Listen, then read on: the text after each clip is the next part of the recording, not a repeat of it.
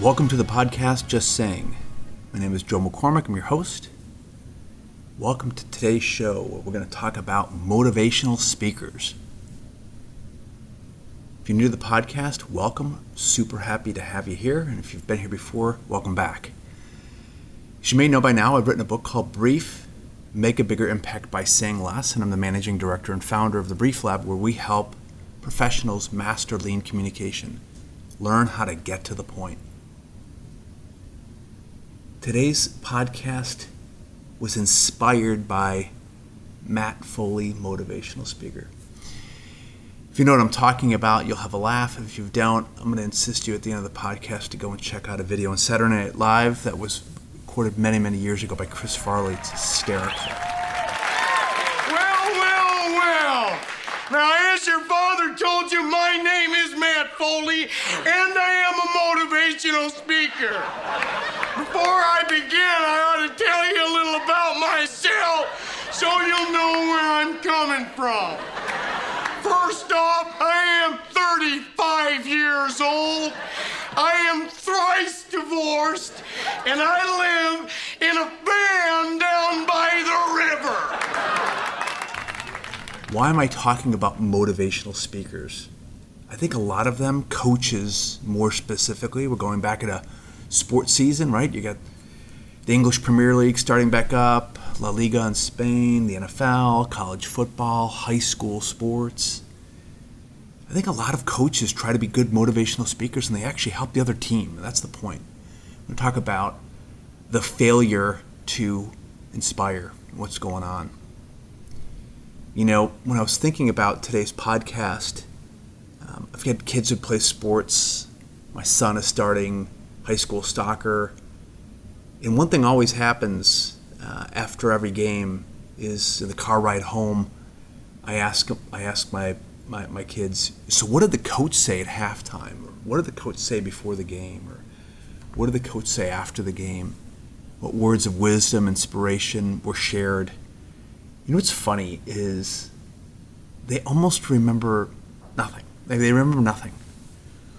The recollection of what and you see the coach from the stands standing there and screaming and giving this big speech, and the arms are waving, and there's a lot of passion going on there. And you're like, you know, whether they won or they lost, I'm always curious. What what, what did she say? What did he say in the huddle, or in the in the team meeting to get you all jazzed up before the playoff game or, or whatever? I would say 99% of the time, I get a I don't know, you know, or some, you know, some little minuscule detail. But the recollection, and this is right after it happens. This isn't like a day or two later. It's kind of funny. You start to think about, you know, sports of all shapes and sizes and different instances of coaches and how people coach and inspire and lead and get people going. And maybe we have to coach in our lives as professionals. Maybe we've got people that we're managing and coaching and trying to mentor maybe it's our kids. You know, we're trying to get them to where we want to get them in life. How effective are our words? You know, as part of that, looking at the metaphor of how a coach inspires, leads, or maybe in this case misleads players to underperform or get or, or psych themselves out. Maybe the same thing we can do where we we're overcoaching or we're saying the wrong things. So that's what we're going to talk about today is how how that all transpires.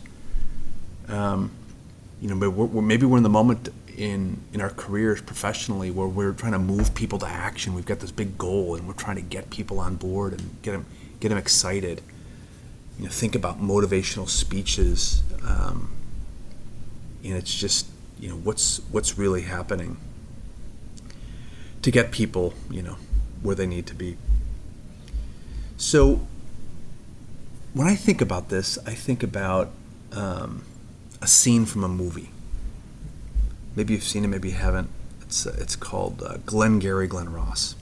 So if you've seen the movie, you know probably know what the scene is. The, it's the famous scene called "Coffee is for Closers." If you haven't seen the scene, let me let me paint the picture. So you've got uh, Alec Baldwin. All right, so Alec Baldwin is a he's a he's a sales manager. The, basically, the move the point of the movie is is a, a team of failed salespeople in real estate is trying to get uh, inspired by a sales manager. In this case, his name is Alec Baldwin, who's sent from corporate headquarters down to this jury office to try to, you know, get the troops going and, and, and get them get them into gear. This scene is is is is is a crazy scene, and it's really worth watching because it's just an epic rant. Let me have your attention for a moment. Are you're talking about what? You're talking about bitching about that sale you shot? Some son of a bitch don't want to buy land. Somebody don't want what you're selling. Some broad you're trying to screw, so forth. Let's talk about something important. Are they all here? All but one. Well, I'm going anyway. Let's talk about something important. Put that coffee down.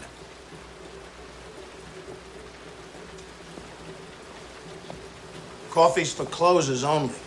If you think about motivational speeches when you're having this moment where you're trying to manage people, move them to action, what when they go wrong, what's happening?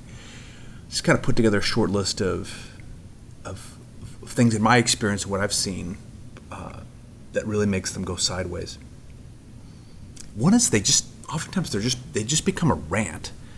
The person's passion just starts to it's like a freight train, and they just start they start going, and it just they start to get they don't even know what they're saying. Um, sometimes they just ramble. Um, I think of another movie. I'm thinking all these movies right now. Movie is uh, Animal House of all movies. Why am I remembering this movie? And you know, you, the scene from the movie, uh, it's hysterical. Uh, you know, John Belushi is uh, in a fraternity and and and he's uh, you know he's he he's giving this this impassioned speech when he found out that the, the fraternity was going under. What? Over? Did you say over? Nothing is over until we decide it is. Was it over when the Germans bombed Pearl Harbor? Hell no! Germans? Forget it, he's rolling. And it ain't over now. Because when the going gets tough, the tough get going. Who's with me? Let's go! Come on! Ah!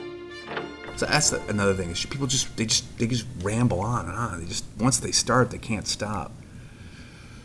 Another cause I think what makes motivational speeches um, not work, you know, work maybe work for the other team. If you're looking at the sports um, in, in sports, is they're often reactive. Something happens that's bad that sets you off. Uh, maybe you lost a game. Uh, maybe the sales numbers were bad.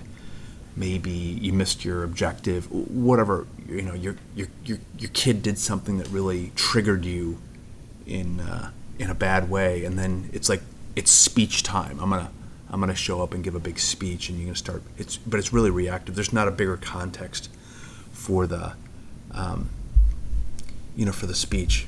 It just becomes sort of out of control. And lastly, I think in my experience, it's just it's just out of reach. What do I mean? Um, you see this a lot in businesses where people are giving these motivational speeches and they're trying to motivate people to a goal that's really their goal, but not everyone's goal.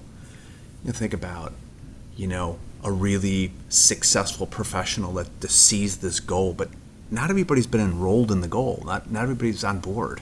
You know, see this with parents a lot of times with kids. You're just trying to like get your kids going, and like you you see the picture of what success looks like down the road, and your son or daughter is just looking at you like I don't really. I'm, I'm not I'm not completely on board with the goal is. So there, there's a number of reasons. You know, people rant, they ramble, it's reactive. There's a lot of art here going on. If you can see this, right? So, in in oftentimes just the goal is just out of reach. It's not my goal. It's not it's not our goal. It maybe is somebody else's goal. So how do you how do you fix this? How do you if you have to you really want to motivate? What's the secret? I don't pretend to have all the secrets to do this, right? So I I've been known to have a good rant every once in a while. People work with me, I'm trying to work on it. I think the first thing is, you know, make it personal, make it passionate. So passion is good. You know, I, I, I think you know the this this should be a moment where you can, it's authentic, it's real. You can feel the power of uh, I was doing some um, searching about famous, you know, famous uh, motivational speeches and whatnot, and I was reading a story about um, baseball team where one of the it was uh, it was the uh, San Francisco Giants a number of years ago, and uh, and one of the one of the, one of the players gave a speech. They they they were down. They lost a few games. Uh, they were on the brink of losing um, and getting kicked out of the playoffs. And he took it personal. He was super passionate, but he the, the, the article said that he he looked into everyone's eyes. He's like, you know, he told told the players, look into each other's eyes now, right? Look into each other's eyes, he said, and he says, I want one more day with you guys. It's the most fun, the best team I've ever been on, and no matter what happens, we we we can't give in. We owe it to each other to play for each other. But this is this moment where he's just he it was a deep belief that he believed in them. It was personal. He's super passionate. Look into each other's eyes. Like don't don't be impersonal here. This is there's this is moment. And it was connected to my next point, which is motivational speeches are meant to inspire, not to not to inform or educate. And I think that often is where they go wrong. They're they're, they're meant to trigger belief in a person to um, to see something that they're not uh, they don't think is possible to kind of get them on board but it's a, it's an emotional call. Um, I was doing lo- looking at this from a standpoint of like what happens in the brain when a motivational speech going back to what causes them to be ineffective where they kind of rant you ramble and and then the coach in this case starts to try to teach players how to do things and what they're doing wrong and makes them self-conscious it actually makes them worse. So the, these are moments to motivate people but not to teach them. That's got to happen beforehand. If you if you start to make people hyper aware of the things that they need to be doing as they step onto the field or they're going to do something they will become so self-aware that it's going to actually make them worse. Um, you know, there was a story of in the 20, 2012 um, World Cup where Germany's coach, Germany was playing against Argentina, and he told their best player who's playing against Messi, you know, um, he just he just told him straight out, play better than Messi. He didn't tell him how to. He didn't tell him specifically the tactics and the techniques. That's for a different moment. But in that moment, he it was, it was another thing about motivational speeches is it's not a huge surprise for me. They're short. Um, I remember a few from many many years ago. I was playing basketball in high school. Um, true stories. This before the th- three point line, and um, guy that I was playing with was just a really really good shooter. In fact, he he led the state in scoring that year and I played in a game with him where he scored 67 points in a game, and there was no three point line. It was amazing to watch. When we, his name was Ray, and his nickname was Baby Ray. So when we we were at halftime, the coach just said three words to get us all pumped up because this guy was just lighting it up.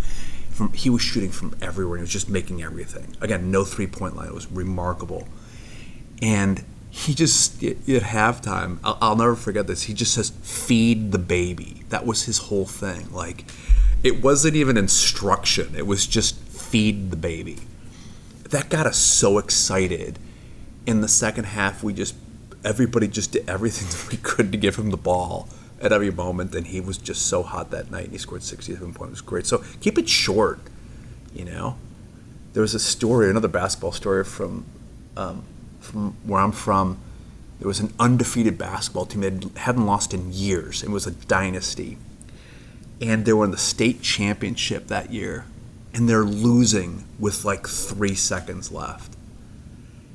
And the coach calls a timeout. I mean, this team hadn't lost in years. They were blowing up, blowing off. I mean, sorry, blowing out everyone that in that that season. It was just a joke. I mean, everybody just thought this team was just going to roll to the championship uncontested. Three seconds left in the game. They're down. The coach calls a timeout. And his, wor- his words of inspiration to his team was, You know how to win. That was it. he didn't tell what to do. He didn't call play. He just he just told them, You know how to win. and they went out and they won. I forget exactly what happened. Keep it short. You know, it comes from belief. Make it personal, making it passionate. At the appropriate moment in time to inspire them, not to inform. It's not a moment to teach.